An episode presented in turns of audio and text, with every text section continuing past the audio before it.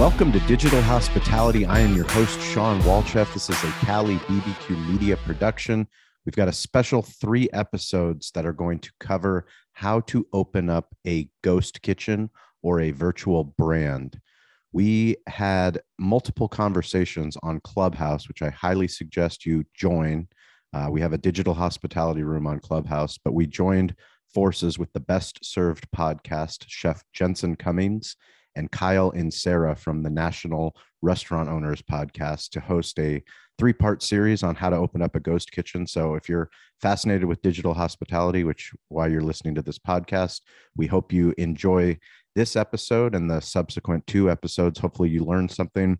If you have any questions, please reach out at Shawn P. Walchef on social media. That's S H A W N, middle initial P, W A L C H E F. And we have recently launched our media coaching program. So if you'd like to receive some media coaching, or if you'd like more information on how to open up a restaurant, a virtual kitchen, a ghost kitchen, how to become a media company, please reach out to us. Uh, we hope you enjoy the episode and be sure to send us a tweet. Let us know what you think. Welcome, virtual Ghost Kitchen launch party uh, with myself, Jensen Cummings, the Best Served Podcast. We got Shawn P. Walchef of Cali Barbecue, Cali Barbecue Media and Digital Hospitality, as well as Kyle Inserra from Restaurant Owner Podcast on. I'll let these guys introduce themselves in a little bit. We're going to go through some definitions because, again, this stuff can be really confusing on what's happening of the shifting landscape. So, virtual ghost kitchens, lots of terminology. I'll try to uh, break that down for you a little bit so we at least have a, a, little bit of an understanding of what language we're speaking here.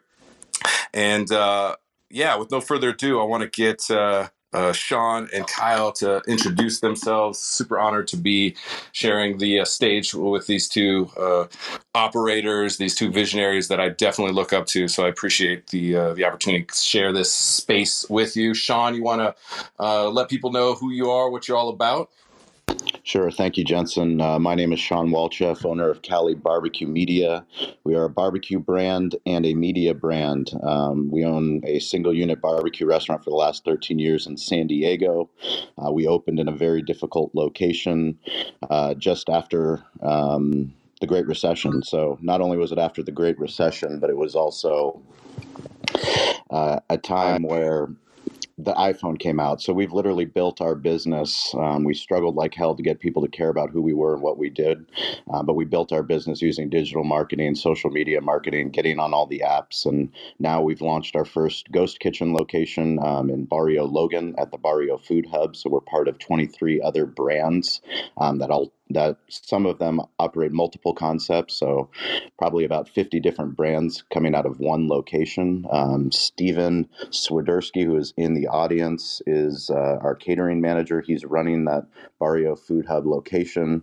Um, Stover is my producer of Cali Barbecue Media. I see Josh in the audience. I see Calvin. I see Brian. So I'm really loving Clubhouse because it's um, it's real time. I would like to call live podcasting. I mean, Jensen, uh, Jensen and Kyle and I have all become friends. We've all been on each other's podcasts, and I respect the hell out of the work that they're doing because it's boots on the ground, but then it's also sharing it through media. So having conversations like this through podcasting, through Clubhouse, um, obviously on Instagram and all the other social platforms. But I'm excited to to to dive into the opportunity, and there's there's never been a greater opportunity to be in business, um, especially if you're using the thing that's in your hand. Um, the future of food, the future of hospitality, we're holding it right now. Uh, and that's the smartphone. I mean, the smartphone is connecting real life to digital, and those digital stories that people are telling online is bringing people into our businesses. That it's bringing people to our food. It's bringing us to the story behind the food, and I'm really excited for the conversation today. Um, I know Troy, I, I, brought up on stage as well. He he has a limited time, so I'm not sure when we can get him to speak before uh, 9.30 but i've been in clubhouse rooms with him for the last week while my family uh, my wife and children are in bulgaria. I've been going all in on clubhouse but i feel like troy and i are have become close friends um, and that's the cool thing about this app. So thanks for letting me share and i'm excited for the conversation such great relationships formed all over the interwebs through this pandemic and Clubhouse. The timing of it was perfect, and this is where Shawn, and Kyle, and so many connected. So, uh, Kyle, you want to go ahead and tell people a little bit about yourself, what you're all about, and kind of the connection to the virtual ghost kitchen model. Sure. Thanks. Uh, thanks, Jensen. And I, I really hate going after Shawn because he's so well spoken. It's like he's so put together. Get out of here! Can't take it, don't man. don't flatter me. we'll, we'll bring Stover on stage, who produces every podcast Oh, and hears every word that comes out of my mouth. That's where the truth comes. Okay. Uh, yeah, my name is Kyle Inserra. I'm a commercial real estate advisor that works um, strictly with emerging restaurant concepts across the country. Um, I'm also a restaurateur, have owned my own restaurants for the better part of about 20 years. Um, and yeah, just like Shawn said, I'm big into using digital media both in my uh, commercial practice, uh, the restaurant practice, and any other practice, i.e., TikTok with my wife, where she gets annoyed. Um, but yeah, I, I, I smile every time Shawn says he's a restaurant and a digital media company because I think that's that's where we're at, and I love it, and I love Clubhouse, and I'm excited to hear everybody's thoughts on ghost kitchens because I think I have a few controversial ones. Oh, I dig it. Yes. Lots of controversy across everything happening in our space right now, which is why we're here. So, the goal of this room, and I think many more rooms to come with Shawn, Kyle, and I, is we're, we're just trying to think differently. We recognize that the industry that we came up in, a lot of things that we built have been exposed in many ways toxic culture, unsustainable practices, non viable business models as a whole. And so now it's time to reimagine everything. Like Shawn said, that's, this phone is a powerful tool and it is how customers are finding us and now how customers are ordering directly from us. And so we want to unpack that a little bit and kind of dig into this new model. So I want to go through some terminology stuff because even for me, sometimes it gets a little bit confusing what we're talking about. What we're talking about is a ghost kitchen, a virtual kitchen, a dark kitchen. This one's fucking weird and new that I just heard. It, a, a, a headless restaurant, which just evokes all kinds of horrible imagery, uh, talking about controversy. So we're going to be digging that. What we're talking about, and there's multiple different models of this. You'll see virtual restaurants where somebody may have a restaurant and they they have a taco restaurant, they have a barbecue restaurant. But at night, to utilize and maximize their space, they may also do a wings exclusive concept. Uh, I think of It's Just Wings, right, which is the Chili's concept that did $150 million in its first year, something that Shawn pointed out. And so you can use your existing restaurant space to create multiple brands within that. So that's one. You have the shared kitchen where you have uh, you know three kitchens that are that are sharing one space that are utilizing and sharing each other's equipment so almost like a commissary model but you're basically creating a little bit of a co-op space. So you kind of have that shared kitchen. You have the potential for a centralized kitchen. This would be where your kitchen is servicing multiple satellite outlets of your own. Uh, what you're and kyle can probably help us unpack this the, the real estate side of it being so expensive that you might have smaller uh, locations um, that are doing carry out and delivery, and then you have a centralized kitchen that's feeding maybe three of your units.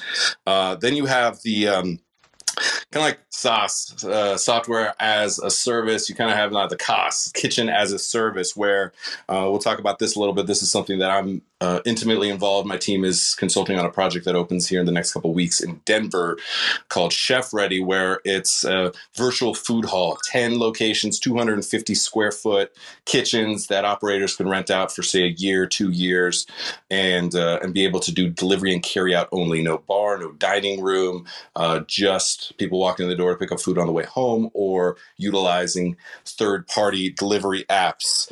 And then uh, finally, you'll have uh, these multifunctional service providers where they are utilizing multiple concepts under one roof, uh, utilizing different models and potentially having both dine in service as well as uh, the carry out and delivery. So, a lot to unpack there. Again, there's a recording of this where you can figure out what the hell's going on. We're also going to share a ton of resources. So, in the descriptions, in the recordings, we'll have links to a bunch of information because this today is going to melt your fucking face off. So, don't worry about remembering all this. We'll have that information for you so that you guys can navigate that later. Some other terms I want you to be aware of. Jensen, I wanted to add one more term. Please, please do. And that's the friendly ghost kitchen, which is what we advocate for. So by friendly ghost kitchen, it goes back to what Kyle said is we believe every brand needs to be their own media brand. And the problem that I have with ghost kitchens is it evokes a, a, digital grab for real estate. So people trying to open up a, just putting a logo out there, and I'm we're a wing concept, but not telling the story behind the concept. And what we try to do with our friendly ghost kitchen, and Stephen, like I said, is in the audience. He runs uh, the kitchen for us but we try to share the story. The, the barbecue isn't getting smoked downtown San Diego at Barrio Logan. We're smoking it in Spring Valley, and we're sharing that story of the process on social media. So I think that's something that uh, is important for any kind of brands. If you're a single unit brand, if you're a caterer that's launching, if you're a chef that's opening up a concept, it's important to share that story of of what's happening because it's through that transparency that people are going to become regulars um, and you become part of that community. You're not just there for a transaction. You're not just there to make a quick sale. Um, you're there forever. You're there to be a part of the community. Oh, preach rather that is something we're going to talk about a lot today is how we bring hospitality in something that feels cold a la the ghost kitchen feels like there's not of people in your dining room being able to interact with. So we're going to talk about that a lot. A couple of their terminologies just to break down. Third-party delivery apps. We're talking about DoorDash, Grubhub, Uber Eats, Postmates. All right, so we're going to dig into that. Service fees, delivery fees. These are the charges that are getting tacked on. This is where there's more controversy. Are they charging you 30%? How is that a viable business model? So those service and delivery fees are going to be touched on quite a bit as well. Last mile. Last mile is the actual driving infrastructure. So somebody might be utilizing DoorDash. They might also have ChowNow or Ritual, say, on their website where somebody's ordering directly from them through their portal. And then even DoorDash drives or another driving logistics transportation service would then service that last mile and get the food actually to the customer so that you are utilizing that. You you may not be utilizing the marketing functionality of what a, marketplace like DoorDash, Grubhub, Uber Eats is. So that's last mile. Uh, internally, we'll talk about order aggregators, the ability, something like Cuboh, where all these orders can be coming from these different platforms and you might have to have six different tablets some of the technology that's aggregating that information so that you can work off a single platform and be able to execute tickets. That'll come up i'm sure. Kds kitchen display system that is where you're um, able to then know what these orders are being able to push them um, the term bump will come up uh, especially when we're talking about these kind of virtual food hall models a la cloud kitchen uh, kitchen united being some of the big national brands in that space and so that's the breakdown of some of the terminology.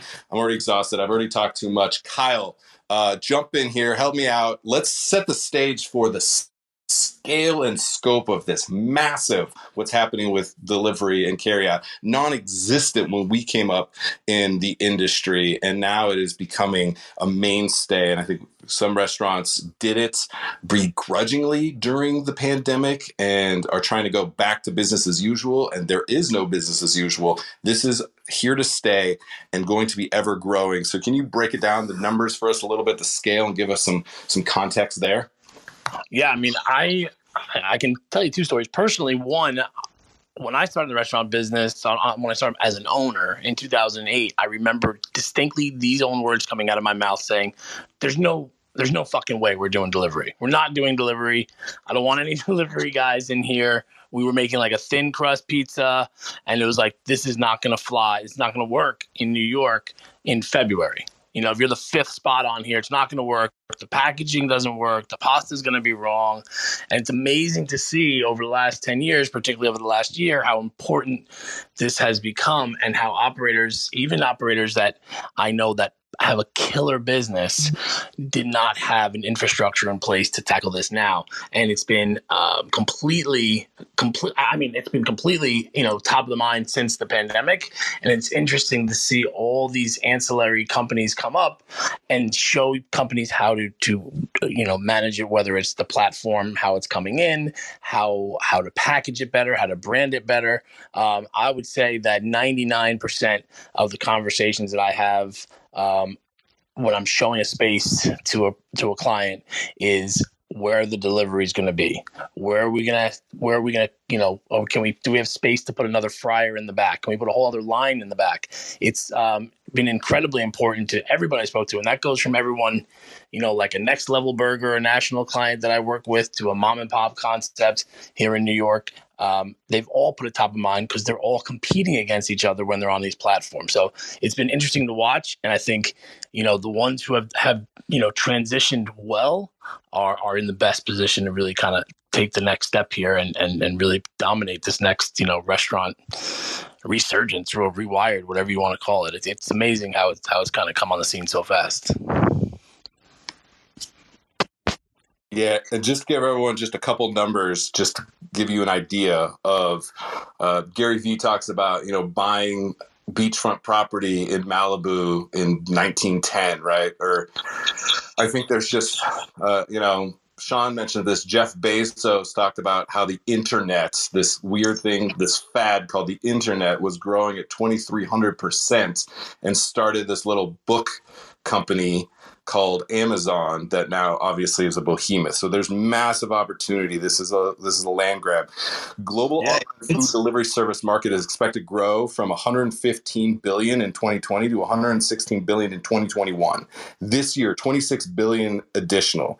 talking about a 10% growth just year on date now as things open back up. So a lot of analysts expected this to kind of plateau a little bit, maybe dip back down as people like really push themselves back into uh, indoor outdoor dining and full service. But it looks like it's going to grow, and we're talking about 192, almost 200 billion in 2025, and uh, and globally, I mean they're talking trillions within the next uh, couple decades. So massive opportunity there, big big numbers as far as that goes. Anything else as, as far as the numbers go? I mean, I, I I know that Shawn had thrown together some stuff here, and it seems like you know that that seventy one billion dollar um, you know the, the growth to 71 billion dollars a year uh, in the at the gross with in the ghost kitchen market. I mean that is a staggering number when it comes to any level of food related sales. But when you see names involved with this like amazon google uber I mean, there's there's something here, right? They see something here, and a lot of it to me is is going down the customer data and all that stuff. I don't want to really go down that rabbit hole yet, but it's it's um it's a behemoth, and it's and it's not going anywhere. Yeah, I just I wanted to add, you know, on the you just have to follow what what are the what are the giants doing and the giants like amazon they invested five $175 million for 16% stake in Deliveroo, and that's a ghost kitchen hub in the UK. Uh, Cloud Kitchens, that's a venture that is backed by Travis Kalanick, the former Uber founder. Kitchens United is backed by Google's venture branch. I mean, this is just telling you what these companies understand. Gary Vee just got involved in a restaurant concept.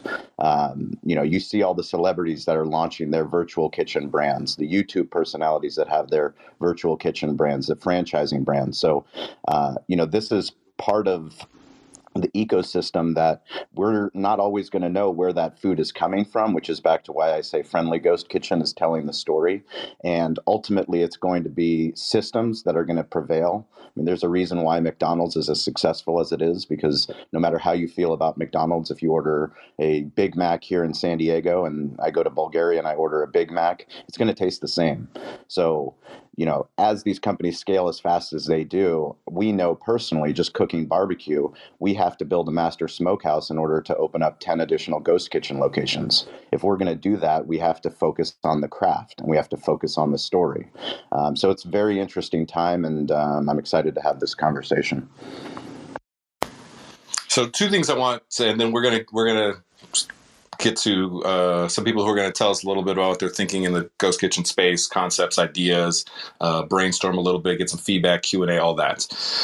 There's an interesting thing at play here because so many people in in our circles, in our orbits, so many of the people in this room here are so fiercely independently minded that you know we're all about that chef driven the mom and pop the those concepts and so there's two things at play here. One, we're talking about fucking behemoth companies that are in this space. It can be daunting and overwhelming. How the hell would I compete with one of these companies? And the answer is that you don't. You do not compete with them. You do not play their game. What Shawn is talking about, what I'm going to continue to say again and again and again, is that the food does not actually matter. The food is just the proof that you are who you say you are. The stories that you tell, the community that you build, the brand that you express is always what's going to set you apart. The food, the food better be fire. You better have those systems. You better be able to execute. That's just the barrier of entry. That's just the cost of doing business.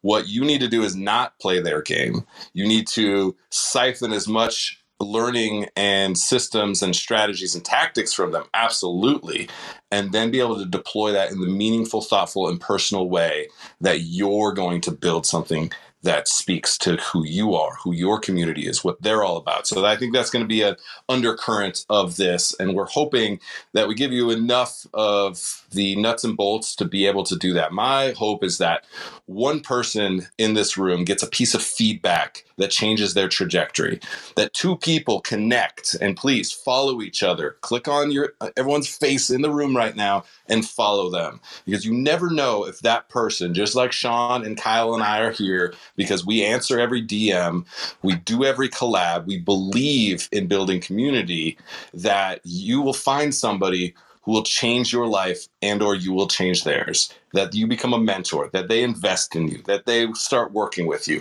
that they have a product or a service that can change your game so please utilize this time this space well so um, with no further ado, I want to bring some people up to talk. Shawn, you, you mentioned Troy might might have to bounce. Yeah. want to um, start there, and then I got a couple people, and we can kind of bounce around a little bit. But I want to give everyone uh, time to tell us uh, what they're up to. Thank you. Uh, yeah, I want to bring Troy up on stage and pass the mic to him. I have been beyond impressed at all, all of his situational knowledge when it comes to robotics and AI and hospitality from an operations standpoint, a marketing standpoint, and um, a thought leader standpoint. So, Troy, I'm going to give you give you the mic. Hopefully, uh, you can hear me and uh, you get your your time before you before you have to head out. Hey, Shawn. Hey, guys. Thanks so much. Uh, really awesome to be here. Uh, I actually uh, squeezed out a little extra time. I'll be here a little bit longer than I said, but thanks for that consideration. And uh, I'm glad I can make it. I, I knew this was going to be a powerhouse room. And my God, I mean, look here, Eric Cacciatore sitting next to me. That's awesome. Um, you know, I don't know if you want to tee it up. I mean, you, what do you want me to kind of touch on? I mean, obviously, it's a big universe. You guys got a four-hour list of uh, terms there that you could go yeah. through and talk about. But, Troy, yeah. I think the most important thing for me that I've been finding out about Clubhouse and anybody that's listening to this audio recording through any way you find it on podcast or through social is is getting involved in Clubhouse with who people are because it's the connection. So if you could let the room know um, who Troy is and, and, and what you do, um, then people can click on your profile, start to follow you, turn notifications on when you're talking in other rooms um, because I know I have my notifications on whenever you join another stage. So that would be helpful. Yeah, that's awesome. Thanks. So, um, yeah, I've been a uh, hospitality um, specialist, turnaround consultant, and um, and restaurant scale developer uh, for 25 years. Uh, three years ago, we split off my hospitality group into two factions and created the Kiwi Restaurant Partners with my partner Mark Bailey, who's been a franchise uh, operations um, uh, executive and and um, and brand scaler for about 40 years, um, with the intention of two things: is um, uh, start to uh, kind of be more of a partner to uh, restaurants who are looking to scale from the ground up uh, and and ultimately find their way into the franchise universe and do it right because we see it not done correctly uh, most of the time or a lot of the time. Uh, we thought we could uh, bring a boutique uh, consulting firm to to that area, and then ultimately build our own um, restaurant group, and that's what has evolved over the last three years with the advent of Nourish. And Nourish launches this year with four pod kitchens um, in the Los Angeles area, and basically we are a venue agnostic, um, self-contained, um, all healthful organic food, food hall, uh, or ghost kitchen, or all of the t- uh, terms that you threw out at the beginning of this. So, uh, Nourish will be a one stop shop, all owned, operated corporate store housing eight to 10 organic eatery brands that. Um, that uh, that are uh, ingredient sourced is uh, all regional, seasonal, organic, clean, known sourcing ingredients. So our idea is um, basically to expand on the sweet greens universe well beyond uh, uh, the salad opportunity when you want to eat healthy or the vegan restaurant when you want to eat healthy because we're not vegan, but we do have lots of options in that area. So we just want to bring more healthy food to more people in more places. And uh, if you give me 695 square feet of kitchen, I can run 10 brands off of that and um, and bring you a tremendous variety through a collection of like-minded concepts. So that's what we're up to, and uh, really appreciate having the opportunity. Thank you, Troy. That was uh, incredible. Yeah, I think this is going to be a recurring theme. We got a lot of visionary people in the room right now that are really trying to change everything about the way that we interact with food, our relationship with food, because we are all in the relationship business. And no relationship was ever built by any product or service. It's always built by people. We just use the products, the food, the space to galvanize us, to bring people together, like mindedness, to have similar tastes and preferences. So I appreciate uh, hearing a lot of that. Uh, I want to bring uh, Michelle Fox up to speak now. And uh, for anybody that doesn't know Michelle Fox, uh, just speaking of visionary, visionary chef, farmer based in Washington, just badass Brazilian skater who uh, is doing amazing work and mentorship uh, in the continent of Africa with Food Bay TV. Uh, somebody who is absolutely going to change the game for sure. And we've talked a lot about terminology. Speaking of terminology, seasonality, another fucking uh, catchphrase word that has become so hollow in our industry is this idea of seasonality. But uh, Michelle is really looking to reimagine what that means and the way that we interact with food and thinking about uh, both low, low tech, fingers in the soil, to high tech in the way that we navigate connecting those two potentially polarizing uh, mentalities and approaches. And so, Michelle, uh, tell us a little bit about kind of what you're thinking in this space. You know, uh, food concepts. What is something that you have working? What's something that you want other people to pick up the mantle and be able to carry? To speak to us a little bit. Jensen, good morning. Uh, thank you for that amazing introduction. I don't have to say anything else about myself. That was amazing. Um, so glad to be here. Uh, you know, I was thinking about ghost kitchens um, when you invited me to this room. I'm literally on 90 acres in the middle of nowhere, almost at the Canadian border. So a ghost kitchen obviously here doesn't work, right?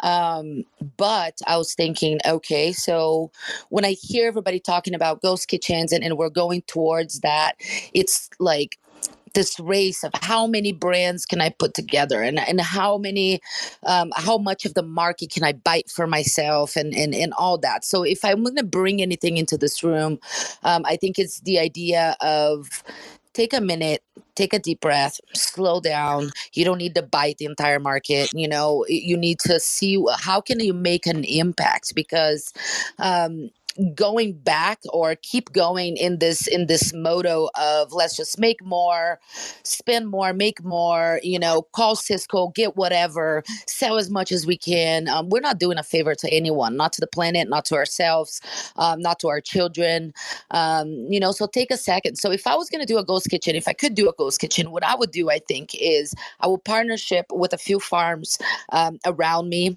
um, like true partnerships where we're talking seasonal food here, uh, where you really would cook with what is in season at the time. And you would offer that to your clients saying, hey, maybe you have pasta in your house, but we are making this amazing sauce. Uh, we make five sauces a week. We make five sauces a week. We make, um, you know, everything that we can make straight from ingredients to create kind of a product that could be delivered to people because most people know how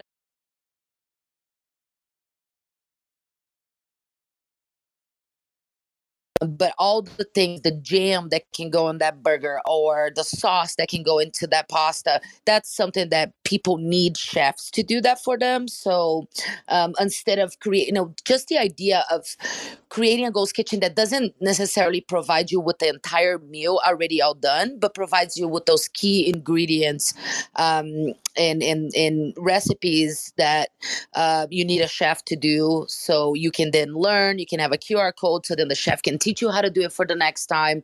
Uh, but yeah, uh, to not be super long winded, the just the relationship. Everybody, if you're in the restaurant, and I talked to Troy a lot about this. Um, remember, without the farmers, we have no food, and without partnering with farmers, they are all dying because they're old and their children don't want to be farmers anymore. Um, so, what can we do to make sure that small and medium farms are still farming in the next 20 years? Thank you. Yeah, I want to let Kyle and Shawn pick this up, but I want to. Uh, interesting the way that you're positioning this. What I think there is an absolute opportunity for is that somebody in the culinary space becomes almost the pass through for the agriculture within their community, which I think is interesting. So you can do a multitude of things. I mean, I think every single brand needs to be in CPG, consumer packaged goods. If you're not packaging your salsa, your chimichurri sauce, your barbecue sauce, your seasoning, you are missing the game that you're actually in. That brand recognition, awareness, staying top of mind, key. I think creating that conduit where you can do a multitude of things. You can do ready to go. You can make that complete pasta dish. You can give them parts and pieces of it. You can look at being a la meal kit and all of those things being on demand, I think is the key that again to Shawn's point, you pick up this phone in your hand and you're able to get those pieces. Uh, Shawn, Kyle, either you guys want to pick it up? What will be the questions, concerns? Uh, you know, thinking about Ghost Kitchen, Virtual Kitchen. Uh, part of the vulnerability would be the cost of it associated with then just being a pass through. So you do need to be able to make sure that you get a high enough ticket transaction. Thoughts there, Kyle, Shawn? You guys want to pick this up a little bit with Michelle? Yeah, I just wanted to piggyback on what Michelle said. Um, that that's an incredible story, and it's something that we hold near and dear to our heart. And that's even though this is the great gold rush, the digital gold rush for real estate, and you know, trying to figure out how many brands you can launch.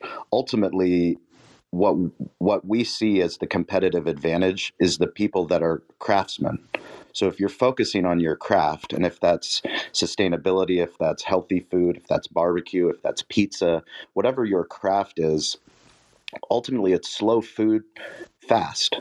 So there was the huge fast food movement, obviously, which now all these fast food brands have the opportunity to become ghost kitchens and virtual kitchens but you know the the real competitive advantage that we see as independent operators as chefs as people that want to get into the space is like this is allowing us to get a seat at the table.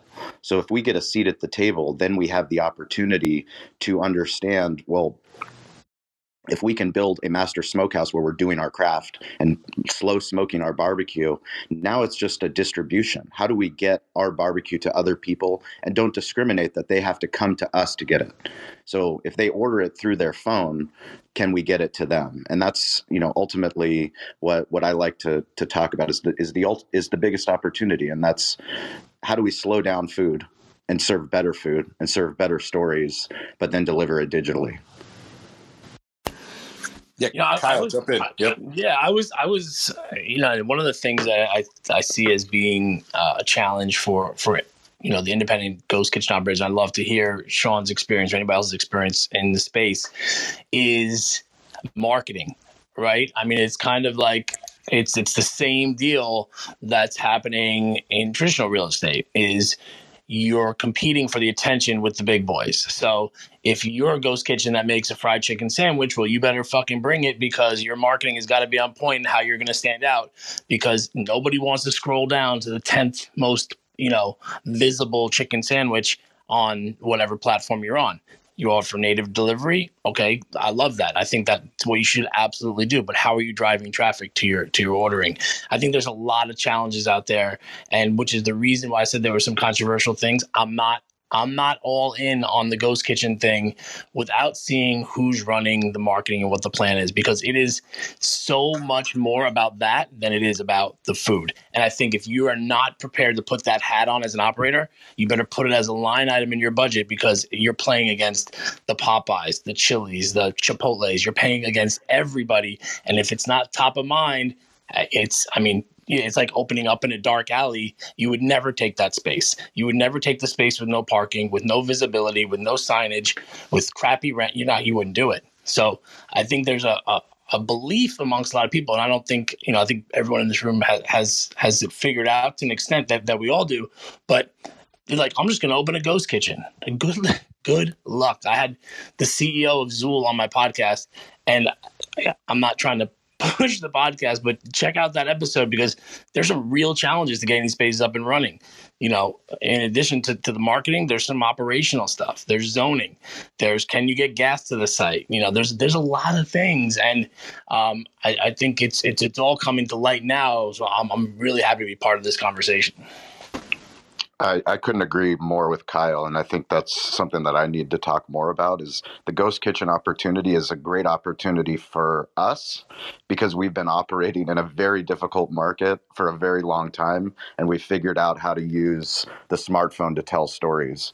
So back to what you know, Kyle, your your point about marketing is, I think the competitive advantage is what my my media mentor David Meltzer teaches me, and that's the truth vibrates the fastest. So the competitive advantage of a chef or somebody that's getting into the ghost kitchen space, while they might not be able to move up the rankings on Uber Eats or DoorDash, they do have the opportunity to share the story of the food through social. So sharing the, the story of that chicken sandwich through social, through Instagram, through TikTok, through YouTube is going to take a lot more time and it's going to be an, inve- an, investment. But if they start doing that that's going to be their competitive advantage over all the big corporate giants that a aren't willing to do it b don't know how to do it and c um, probably won't approve or have too many approval processes for how that's going to happen Priya Shah talks about uh, that the if you build it, they will come marketing strategy is not a good strategy. And I completely agree with that. We had this idea that if just focus on the food, if the food is great, they'll come, they'll come back. And that was probably never actually true and definitely not true today that we have to connect on a meaningful level. So, Michelle, what you're talking about, I think the opportunity is absolutely there the vulnerability that we need to overcome is we need to make farmers fucking cool rock stars. Like they have to be the attention grabbers because what they're doing is the most meaningful work, right? Uh, for me, always talking about the dishwasher, most important person in our industry. That's why we have had dishwashers on our show, which nobody seems to care about yet. I think they should. And so telling those meaningful stories because look, you can't compete with McDonald's on a burger. You can't compete with Popeyes on the chicken. But you can have a chicken that tells a different kind of story because they get to know the rancher and the, the farmer that is growing, raising that chicken. Yeah. You have a Plymouth Rock breed of chicken. Like connect people to that story. So Michelle, anything else you're thinking that would help us kind of navigate that? I know that's an important mission of yours, and it's a big uphill climb for sure, as as you know yeah i think that you know that that what you just said right there is amen you're so great at uh, speaking me brazilian. I'm like oh how can i say it better? But what i wanted to add to that is that okay like um, i think shawn and kyle said you know you never uh, you have popeye up there you have mcdonald's up there. When i order food i don't even see those at the top right? Because because i don't eat those because what i want to have in my body are not things that you know you pay $15 you get that meal guess what? Your body you know expels it out within the hour. So you're not saving money, you're not saving time, you're eating empty empty calories and nutrition. So I think I think the the consumer has is waking up, has wake woke up, but it's also it's it's getting stronger and stronger and stronger by bringing the farmer into that um, narrative. It helps that cause, which is food as medicine, not food as poisoning. You know, uh, these companies uh, preservatives are killing people we're farming pe- let's okay so i'll just say this let's stop farming people and let's start farming food again thank you I will. I will say this. I think that that's a great point in terms of the marketing piece, right? Like if you can get that part out there, I think that's your angle, right? I mean, you're you're you're you're letting people know what they're actually doing to their bodies. And instead, you tell the story of I actually give a shit. This is what I'm doing to to to to put food on your table. This is the farmer that grew it. This is my supplier. Check him out. Here's his truck. This is where we load the stuff. There's his, you know, this is Mikey helps me make the whatever it is. I mean, that kind of stuff. That's the advantage, right? Like I think going deep, hyper local in your uh, like your local market, your regional market with that kind of stuff. I mean, that's that's that's where you really differentiate, right? You, are gonna find the you know your your vibe attracts your tribe kind of deal. I think that's that's the the distinct advantage you're going to have over these ghost kitchen brands that are offshoots of, of, of the major players. Yeah, 100%. And, you know, being a sustainable coach, I help restaurants. I have helped uh, five or six restaurants now this year. Um, I'm going towards sustainability. So if there's anybody here um, that have a restaurant, want to do a ghost kitchen or anything like that, my DM is always open on Instagram. Send me a message and you're like, huh, I can't find a farmer. I can't find this you know connect with me i will help you. There's always a way to go away to, to not have to order from the Sysco truck. I will help you get that going Michelle, and definitely check out Michelle here on Clubhouse, uh, influential here as well, making an impact with Female Farmers United. So search out that club as well, and the you know the power of food type conversations happening there. Some compelling stuff for sure. Little cliffhanger. Keisha's going to come up uh, in a little bit and take that because somebody who's very focused on the uh, the body and the food and the nutrition side of what's happening. So I love that Michelle started with the soil, and now we're going to get into talking about about some of the nutrition with Keisha here in a bit. But I wanted to go to something personal because I think the personal and the ability to express personality is going to be key. I think we keep hitting on that in multiple ways. So I want to bring Katie, uh, Katie Fisco, uh, to talk to us a little bit, who's just kind of starting out on their journey is somebody who this was a second career for them like super proud mama three that that can hustle in the kitchen and and absolutely is somebody who uh, will make a difference in the scene down in Colorado Springs has you know been a right hand for brother luck of top chef fame and and is now venturing out. Somebody who speaks a lot on on cultural food cultural appropriation understanding their own heritage and uh, that that Filipina movement right now that I think is so underrated and do not sleep on the Filipino culture and cuisine.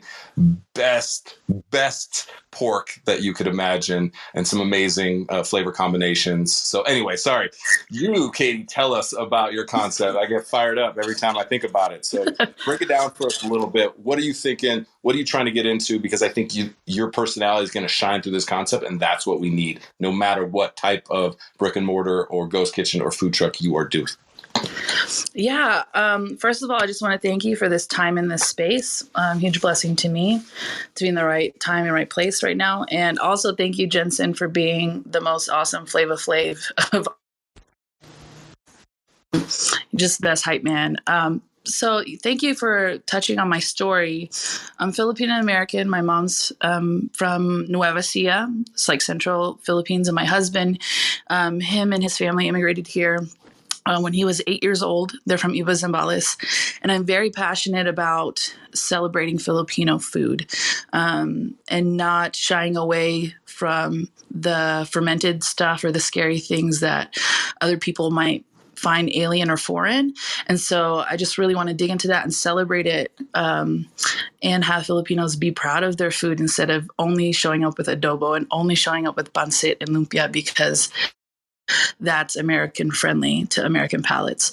So um, I want to be unapologetic about um, how my our food and our culture and our people are presented, but also be welcoming. Um, so yeah that's me and as far as ghost kitchens go i'm um, interested on any wisdom and input especially from michelle um, i definitely came into this room to to talk about uh, connecting with vendors that I would be proud to represent um, and uplift in my community. Also, starting a young professional and social um, Filipino uh, community group here in Colorado Springs. So, if you know anybody who might be interested or wants to get involved, get in touch with me. We're going to be connected with the Philam community here. Um, yeah, so that's me. Thank you let's let's stay with that uh, hive mind here. Let's give some feedback. I think one of the things that you're going to run into is access to the proper ingredients at the right quality level of your expectation uh, is going to be a, a, key factor there. So maybe Katie wanted to come back to you. Have you run into issues with that? Have you not gotten quite the uh, the ingredients that you need? Is it a sourcing issue? Could Michelle connect you with farmers that then could start cultivating certain products? Like, what is the uh, what's the vulnerability you see maybe in the supply chain side? Because that, could be an issue, a practical thing that we could uh, address right now.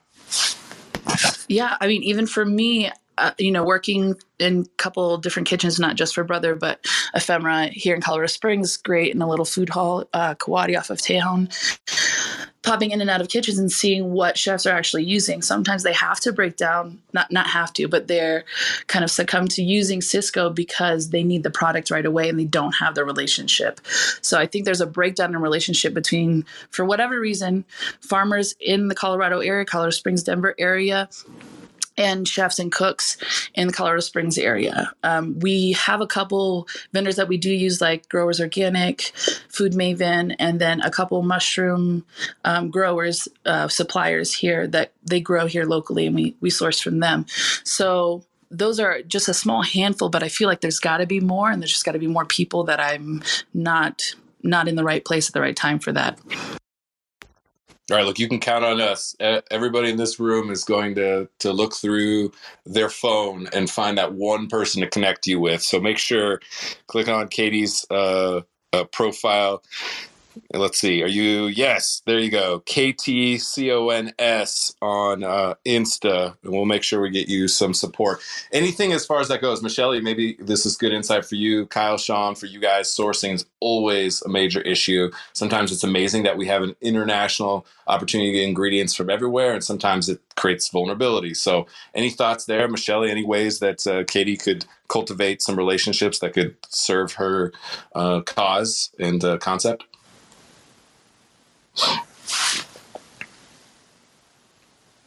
No, maybe we lost Michelle. Shawn, Kyle, anything for you guys? I think uh, supply chain is an interesting uh, notion now more than ever, especially if you're looking to get very, very culturally cuisine specific. Troy, do you want to jump in? I see you flashing your mic. Yeah, so uh, you know when Katie was talking, uh, I'm very familiar with her territory. I lived in Breckenridge for three years. My wife was in Vail for six, and um, totally understand the, the, challenges. You know, as you get onto the Front Range, um, there's not a lot of agriculture that meets that need. You know, I'm digging real deep right now into vertical farming and the opportunities that exist there you know, I'm in California where we have an abundance of agriculture. My family owns, uh, my wife's family owns a 130 acre avocado lemon farm, um, and we're surrounded in that valley by everything you could ever want. But um, the logistical challenge for Nourish is, you know, when we go to places that I go to Phoenix, you know, uh, what am I going to do for fresh greens that don't have to travel 700 miles? Because that's our our promise is to uh, ensure that all of our ingredients come within 350 miles of each store is our goal. Logistical nightmare to try to scale a 300 to 500 unit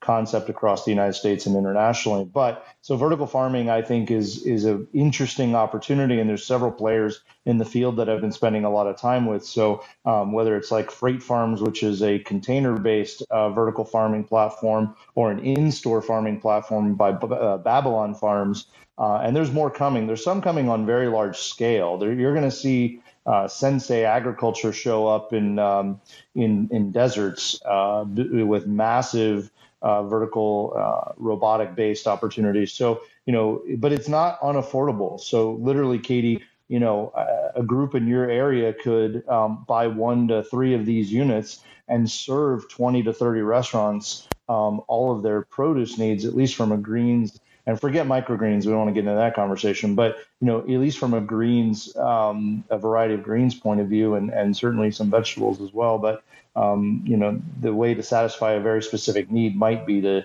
do it yourself or get a co-op together um, to invest in in some opportunities. And it doesn't have to be in a freight container, although that makes it very flexible. You know, you can go vertical in just about any space. So I'm really excited about that. Um, we are actually uh, committed to having a freight farm at every pod park we build, and we're committed to um, a Babylon uh, vertical, uh, a whole, a, a, a, scalable, not the cabinet. They have these pretty cabinets that you can put in your living room or in your, your front of house, but an actual uh, scalable uh, system uh, in our food hall um, locations as well. So I think that's to Michelle E's point. Know your farmer, and, and I love this about the pandemic, and I love this about Clubhouse, uh, this is a huge conversation across a lot of rooms, and the, the the the, connection to the farmer. And to Kyle's point, and Shawn is the uh, the barbecue media company of the of, of the world. Um, you know, you've got to get out there and tell that story. And I'm really excited. We have a film team set up, and we're actually starting with my family's farm, but we'll be going around and doing a video profile and interview of every farmer and rancher we work with. So um, this is the future for people that are serious about good, clean, healthy food coming to your table, and I think it's gonna gonna put a dent in the industry in regards to uh, people shifting towards uh, a healthier option. I appreciate that. We're going to need uh, you to share links uh, on Babylon Sensei and anything else you think is of interest. Because again, we are going to have a massive amount of links on the description of this recorded episode. Again, we'll we'll get that up on the Best Served podcast on uh, this upcoming Tuesday noon Eastern time, so that you have access to these resources.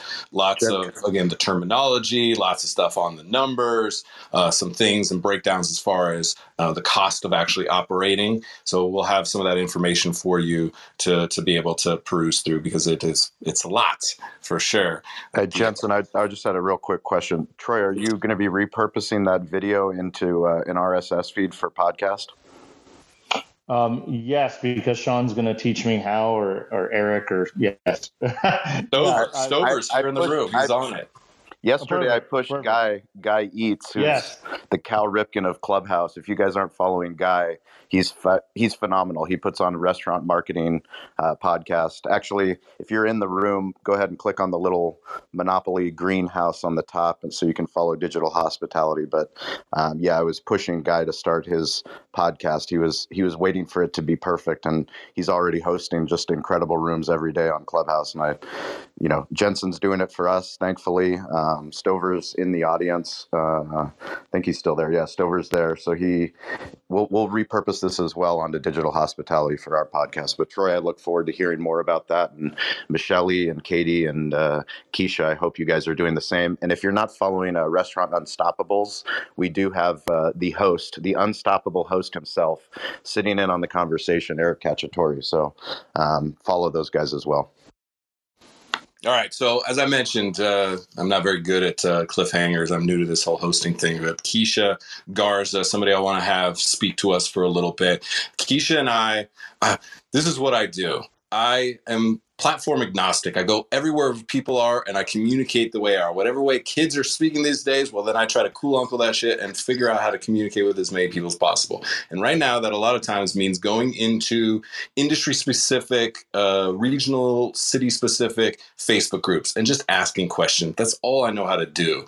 And Keisha is somebody who responded to some questions that I had about, like, uh, are you having issues? You, you know, with toxic cultures within restaurants. Like, let's talk about the systemic issues that we have all faced, that we sweep under the rug, that we need, now need to address, do something about, or that we're going to lose this industry. And Keisha was passionate, had great things to say. Has worked in, you know, top rated kitchens across Chicago and the country, and has has done the uh, self abuse and hierarchy inflicted brigade abuse, and is now saying I'm going to do something different. Is really a voice that uh, I now uh, look up to because we just started interacting and working on articles for Best Served Podcast and going to school, doing the food science thing, like really, really trying to make an impact. So I want Keisha to talk a little bit because nutrition, portion size, understanding the food we're putting in our body as an extension what Michelle was talking about is absolutely what Keisha is looking to bring into the market and have somebody be able to carry on. So, Keisha, you want to tell us a little bit about uh, food concept? What would you be thinking if you were trying to get food delivered into the bodies of people all across Chicago? Oh, well, first, I can't go right into my concept because that was just awfully nice of you, Jensen. And everyone, I you all are inspiration and motivating for what I believe in. So I'm sorry. I wish Troy was here because I definitely support what he's doing. But um I just want to circle back on like what everybody is talking about really quick. And I'm gonna talk fast, so if you could keep up, great. If not, it's recorded. So um all right. So first, you know, like, you know, just from the beginning, how you guys are seeing how everyone has transitioned into the ghost kitchen.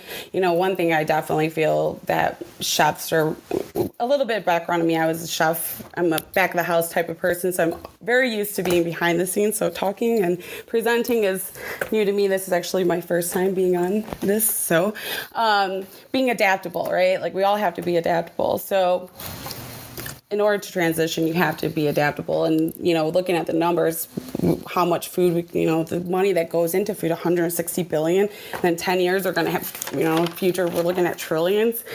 And it's just insane how much money is being sent, Spent. So, you know, one thing I really definitely want to touch on, Katie, is that I worked for Chef's Warehouse, which is a is a nationwide food distributor and you know food supply you know be working for the food uh, for a food distributor, you know, there's definitely resources for everything. Like there wasn't anything that I couldn't find for my customers. So I would definitely recommend getting with maybe Chef's Warehouse because I was able to source everything and anything, especially if I believed in it. If I could pitch it to my boss, I'm going to get the ingredient for you, one way or the other. If it's coming from Mexico or if it's coming from California, I'm going to get you whatever um, ingredient that you need. So if you want to connect with me, feel free to message me. I could give you you some pointers. And I also know that like people who are starting with food products, they love going direct to restaurants. Like this kombucha brand that I worked with, Circle. I don't know if they're located in um, and in um, Ohio, I, I, think Ohio, and um, they were going hitting the restaurants and giving great prices, way better prices than the food distributors are going. Because food distribution, is they're just margins, right? So the smaller you are, the more margin. So if you have a, one account that is only buying about $1,000 worth of food, you're probably getting marked at 50 to 75% margin above cost of what the distributor is making. Anyways, okay, so my concept one serving, that's the name of it. So why eat three servings per meal when you eat one? So by law, serving sizes are based on the amount of food people typically consume and what nutrients determine consists of a healthy caloric diet. Utilizing one serving eliminates the pressure and decreases the social norms of overconsumption. Our social economic structure and marketing encourages overconsumption and excessive sale of food products. What is the consumers where there is consumer demand, businesses will always try to meet that demand. Nutritional labels are my inspiration for the one serving concept. The government provides us with all the tools that we need to calculate appropriate serving sizes to feed the public. Being a chef, I find it very important to understand what's appropriate serving sizes to ensure healthy to ensure public health and sustainability. We cannot avoid food related illnesses in America. If people are consuming more than ever and one third of the world's food products are being wasted, activists and scientists like myself are currently trying to find ways to actively combat food waste ending in our landfills and environmental impacts to our soil and water. There's only one, there's only so much room on this planet for food and humans. Going back to what you guys just talked about, the vertical gardens. I mean, I see um, fish farms on land land because there's no room. The waters are polluted, the soil's polluted. So what are we going to do? They can't even source it. So let's, you know, like why do all that when we could figure out ways to to utilize the sources that we have and be sustainable. So there is so um, there are currently 7.8 billion people living on the Earth. Scientists project that human population in 2050 will be over 9 billion. As restaurant owners, workers, food producers, investors, shareholders, partnerships, it's all of our responsibility to combat global food issues together. It's time to start contributing and positively impacting change in how much food we consume. I study food science. I currently work for Mérieux NutriSciences, who is dedicated to protecting consumers' health throughout the world by delivering a wide range of tests and consultory services to the food and nutrition nutrition industries. I believe I can provide food to the public with a very simple approach, measuring appropriately. I use the FDA guidelines to figure out what are realistic service sizings when dining out. Well, guess what? There isn't any. There is no official documents on serving sizing for takeouts. There is so this is a very new concept and obviously still needs is still under revision. All, all the takeout will be compostable to be environmentally friendly, organic, antibiotic free, and sustainable food products. The goal is to have minimal food waste with expectations of improving public health why this is important to me. My family has a very long um, history of diabetes. My brother is currently on dialysis. He, you know, is mainly because of all the bad food choices that are available on the market, like McDonald's, Popeyes, KFC. Um, you know, working 12, 14 hour shifts, these guys are eating at these places twice, three times a day sometimes. There are no available healthy choices that are flavorful and good that people want I mean, there's obviously a lot of marketing out there right now, like that home shop. They deliver the food. They tell you how much to eat per serving size, and then you make it, and it tastes delicious. So why can't more concepts like these go out there? Okay, I'm done. Keisha, for every for everybody listening, I just want to tell you, uh, Keisha is in f- finals this week at school in full school scholastic presentation mode. Was so prepared, was so wanting every single word that she spoke to to really have an impact. We worked on on that little bit. I love that you just read it and like I want you to feel comfortable in the way that you communicate and clearly creating a presentation is. So feel confident in the fact that we all heard you.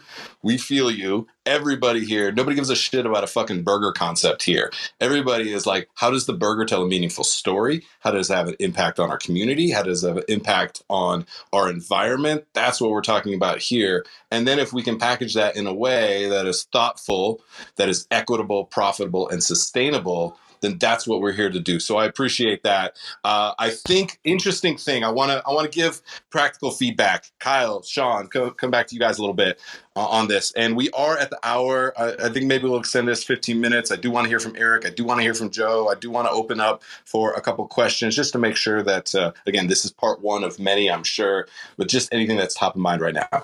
However, uh, what I think is interesting is uh, I came up as a chef, and plate coverage was an important thing. And our fucking plates got bigger and bigger and bigger, right? And so I think it's an interesting thing.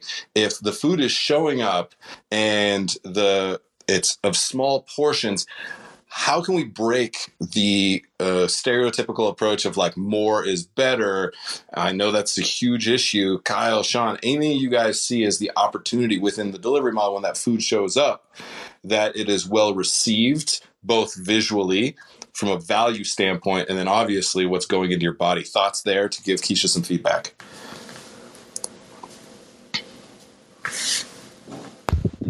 Loaded question, Jensen.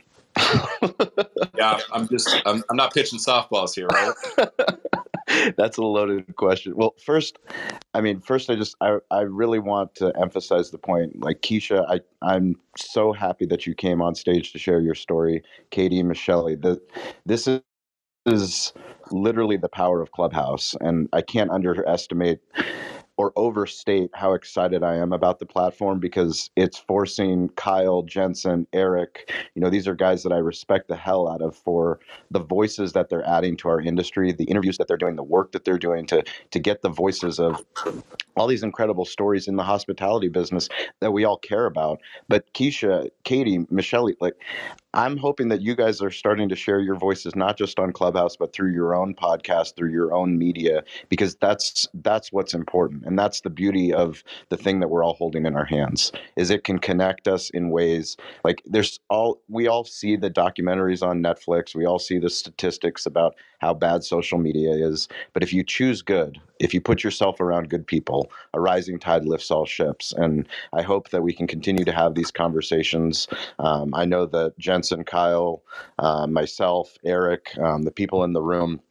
You guys are you guys are what makes this room hap- happen, and um, I, I hope that we can just keep having this conversation. So I didn't answer your question. That that was very politiciany of you. Way to go! I was expecting you to answer my question by asking another question and answering that question, but I appreciate it. Here's what I'm going to tell you: It is very likely you will see Keisha Katie and Michelle with their own channels on Best Served. If it's a column on bestservedpodcast.com on Best Served Read, uh, if it's if it's cooking, uh, Filipino food and showing people sisig or, or different dishes, or if it's Michelle teaching people how to uh, plant a tomato, you will you will see them represented because that's the whole idea of our platform. So, Keisha, I think one of the things that I want everybody thinking about with portion size, and we're, we're going to say it again and again and again, you have to be able to communicate what people are going to get from this. What's in it for me does absolutely matter. Why should I care about nutrition? Why should I care about what I'm putting in my body? I think the value comes after you consume the food and shifting when we place value on the perception of value is going to be key in that. What brands need to do that are in this th- more thoughtful space, and clearly that's what we're talking about between Troy, Michelle, Keisha, Katie, everybody, is we need to talk about the value of after you eat the food, the impact that it's going to have on how good we feel physically, mentally, emotionally. These are the things that people are caring about more and more and more. If you look at meditation is a billion dollar industry now. This is the reality of where we're at. We are starting to care. We just don't know how to connect our past failures with the opportunity that we have to do something different with our bodies. And food has been guilty right? And there's a lot of things we can talk about of why you can get two cheeseburgers for a dollar that are creating a competitive disadvantage for somebody who's amazingly well curated, ground themselves from a local rancher that's doing Scottish Highland cattle burger should be 16 18 dollars is a is a hard conversation to have. It has to be about shifting when we perceive value. So i think keisha michelle everyone that is going to be the challenge. Now i say that like it's fucking easy. To kyle's point that is not easy. Marketing is the is the game that we're in absolutely. And marketing is different than advertising. I want people to just know that. Marketing is storyteller advertising is transactional sales you need both you need to separate them and we haven't done a good enough job on that. Too many people are using social media to be like, buy my shit today, buy my shit today, buy my shit today, and they're not bringing value into their ecosystem. You have to do that. That's that's this. No matter what you do, no matter how you package it. Uh, so that's going to be super important. Uh, we're we're going to wrap here in a minute, and obviously got to get Eric Cacciatore up on stage to to to bring some insights and wisdoms and just the best voice in the business. I think I think as soon as I said your name, I tried to drop a little bit more into my announcer voice. Eric, did you feel that? I, I, I did it. Oh, you guys give me too much credit. To... I'm, I'm, just happy to be here. It's been fun to listening in, and um, I don't have much more to add.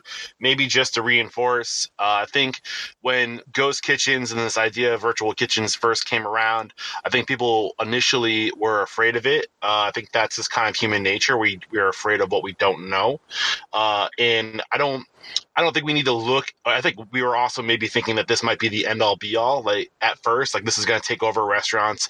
Uh, physical restaurants are going to go away. We all know that's not true. I think it's it's more of a. We we also know ghost kitchens aren't going anywhere. So I think it's you got to look at ghost kitchens as uh, not this or that, but yes and. So like what you've been doing, and this is another opportunity. I think there's a lot of excitement around this. I think there's a lot of uh, great opportunity that's coming. When I think of the benefits of ghost kitchens, I think of a lower, you know, barrier of entry. I think it's leveling the playing field, and I think that the ghost kitchen is going to be the new pop up, and I think it's and, and it's going to be a combination of doing ghost kitchens and doing pop ups. It's just another tool in your utility belt that you can use to get your food into malls, and I think it's exciting. Uh, I I don't think that hospitality as we know it's going away. If anything, I think that to compound off of what you all have been sharing today is we are becoming more awake than ever. We're learning more about what humans need to be happy. And the cool thing is that all that reinforces um, kind of this trend that we've been going in, which is just just like conscious capitalism of we need to start injecting soul in uh, values into business. And I think, um, you know, I'll, I'll, admit I was a little afraid when I started hearing about ghost kitchens. I'm like, we worked so hard to make progress uh, in the industry to to you know to share the stories of the farmers of the people that this is their blood sweat and tears. And then you think of a ghost kitchen where you can just create a brand and make it as transactional as possible. I mean i think it's the, the definition of being reactive right? Just trying to to get involved in something to make a bunch of money and it's sucking the soul out of it. But what you've been saying and and i think shawn you reinforced this too is that it's not about the food it's about the story back of it. And um and really we're we're I think in going into the future, people are going to be so much more intentional with their money because they're going to spend money to feel good, and they're going to realize what makes you feel good is supporting those that are in your community. I think it's just it's the evolution of it all. Uh, so I don't need to mention anything new. I just think that we should be we should choose to be excited about it, and I think you should use this as a way to test markets or test concepts, test ideas, and um, just be as transparent as possible and continue to do what you've been doing, but just use this as an opportunity to, to you know, to get yourself out there uh, more readily and more at a lower cost. That's all I got. Yeah, thanks for that, Eric. Uh, as we do wrap this room, anybody who's in the audience, uh, if you want to hit that little hand sign in the bottom right corner, if you do want to contribute anything, ask any questions, please do. We want to uh, uh, allow for that if there is anything. We covered a lot, so if everyone is just completely brain overload again, this will be up on our podcast channels uh, this upcoming Tuesday noon uh, Eastern time, and with lots of links to resources so that you can kind of do some of your own homework and uh, can get get back into the mindset of what it would actually take to accomplish these things. And again, we'll get into a few more of these as well because there's just too much to cover in one. So again, if anyone has anything they'd like to ask, I'd like to leave space for that. Uh, Shawn and Kyle, just, uh, last thoughts and, and where people can find you, where they can interact. We talked about it. Slide into those DMs. We're here to help. Yeah, I wanted to say, uh, Jensen, you did a phenomenal job moderating this room. It was really uh, a, a lesson in how it's done. So thank you for that. Uh, I know that it's not easy. You're a real pro. So, um, yeah, kind of just what one last thing to throw on somebody's uh, everybody's plate here before we kind of end the show. But I really, what I really do love about Ghost Kitchens from a real estate perspective is it allows operators to test markets, right? That they don't have to spend a million dollars to do so. So if you're smart and you have your fastball and you want to bring it from Boston to Chicago, well, let's hook you up with a ghost kitchen place and see if you can run out, you know, pump out some volume from there, get some feedback. And you know what? Maybe it's a, a three month test, maybe it's six months, maybe it's a year, maybe it does convert into an opportunity, but it gives you more flexibility, which I think is the overarching theme of what's happening in our industry. Is the more flexible, the more you know able you are to to change to to the to the growing trends or to the environment, then the better off you'll be. Um, you guys can find me at Kylancer on Instagram, LinkedIn, uh, on the podcast, National Restaurant Owners Podcast. And uh, thank you again, Jensen. Great job. Great job, Jensen and Kyle. Uh, I'm committed to keep this conversation going forward um, every week. I'm not sure if we're going to do it at the same time. Like I said, I'll be tuning in from Bulgaria for the month of July, but I, I, I think it's important to keep having the conversation because it's so complicated.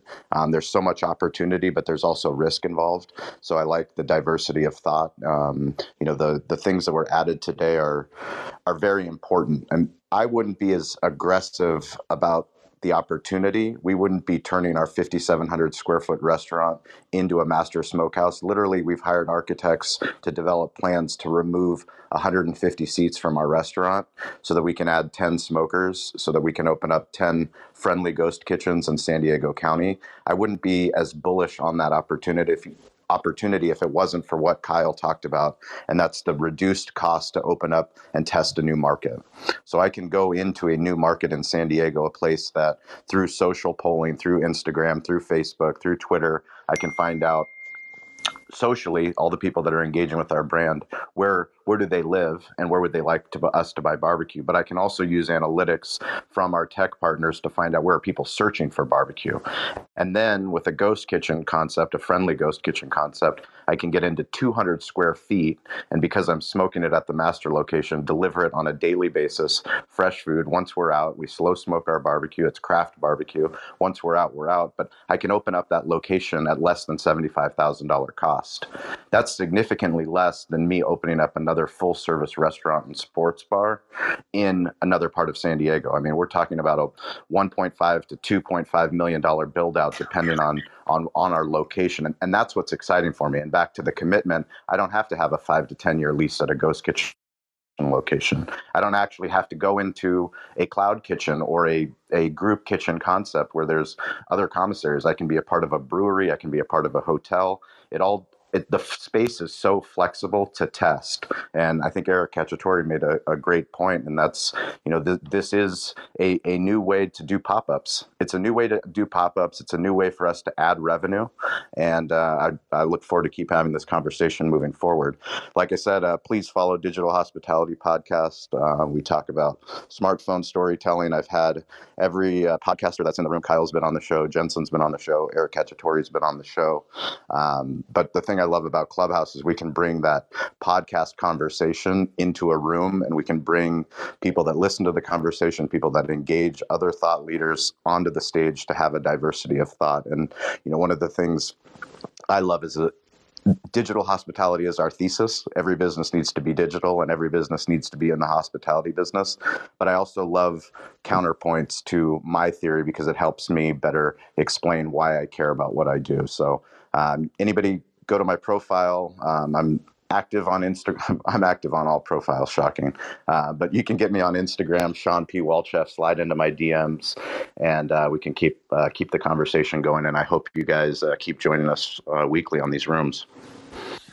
What a great room. Uh, I'm going to lay some groundwork for the next uh, rooms. I already kind of have an idea of, of some of the directions that we can take that. So definitely click on that greenhouse right here. Get on to Clubhouse if you're listening uh, the recording on any of the podcasts and go check out Digital Hospitality Club. You can just search that within Clubhouse. Check out the Best Served F&B Creatives Club, our club on Clubhouse. Follow all of us. If you even go into my profile, you can scroll to the bottom. The bottom, very bottom left icon is Best Served F&B Creatives. Good way to find that. So you can keep in touch. The next room I think that we want to do is we want to break down the actual financials. What would it take? We talked about a million, million and a half dollars. What's it going to take to get into one of these concepts, uh, to transition into one of these concepts? Is it 20,000? Is it 50,000? Is it 5,000? What is it going to take to do that. So we'll break that down for you a little bit. And then I want to talk about the relationship because we are all in the relationship business. I'm broken record on that.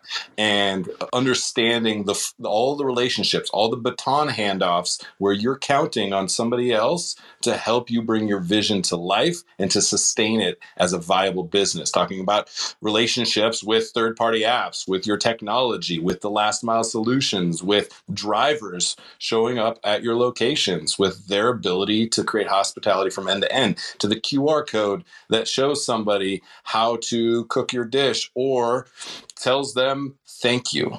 Thank you for ordering from us. And hey, if you ever have the opportunity to swing by the restaurant to pick it up, to drop by our ghost kitchen, to uh, pick up your food, or to go directly through our website, we'd be so grateful. And if ever you want to order through DoorDash again, we're also grateful for that. Create true hospitality through those relationships. Those will be the next two rooms that I definitely want to talk about in this.